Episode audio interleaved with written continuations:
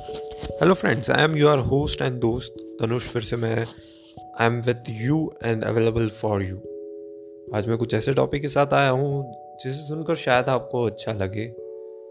But अगर नहीं भी अच्छा लगे तो प्लीज़ इस वीडियो को लाइक कीजिए और अगर चैनल पर पहली बार आए हैं तो सब्सक्राइब कीजिए और प्लीज़ मेरे साथ बने रहिए ताकि आपको मेरे चैनल की हर अपडेट मिलती रहे। So today a thought pop up in my mind that I should talk to myself because before some days nothing was normal everything was wrong आज सुबह मेरे माइंड में मेरे दिमाग में ख्याल आया कि मुझे खुद से बात करनी चाहिए। क्योंकि पिछले कुछ दिनों से मेरे साथ कुछ अच्छा नहीं हो रहा। लेकिन एक चीज़ जो अच्छी हो रही थी वो यही थी कि मैं बहुत अच्छी अच्छी चीज़ें लिख रहा था। सो so, मैंने कुछ लिखा है जिसे मैं आप सभी के साथ शेयर करना चाहता हूँ। अगर आप लोगों को अच्छा लगे तो इस वीडियो को लाइक कीजिएगा और अंत तक देखिएगा और प्लीज़ सब्सक्राइब ज़रूर कीजिएगा। तो ये कुछ ऐसा लिखा है मैंने कि क्यों वक्त को कोई हरा नहीं पाता, क्यों वक्त को कोई संभाल नहीं पाता, क्यों कोई वक्त को सुधार नहीं सकता, क्यों वक्त को कोई चुरा नहीं सकता।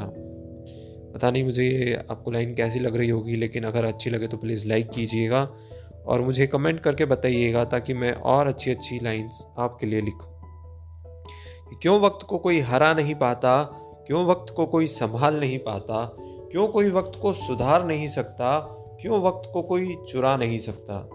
ऐसे क्यों का कभी कोई जवाब नहीं देता? ऐसे क्यों का कभी कोई हिसाब नहीं होता? न जाने ऐसे क्यों को कोई सुलझा नहीं पाता?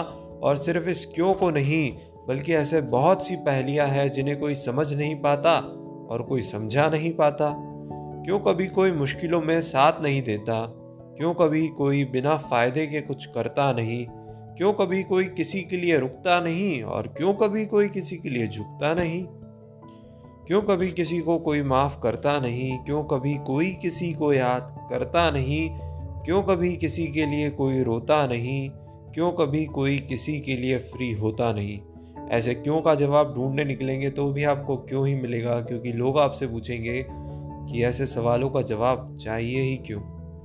कुछ ऐसी बातें और शायरियों के साथ मैं आता रहूँगा आपका दोस्त तनुष अगर आपके पास इन क्यों के जवाब हो तो प्लीज़ कमेंट सेक्शन में मुझे आंसर करके बताइएगा। Thank you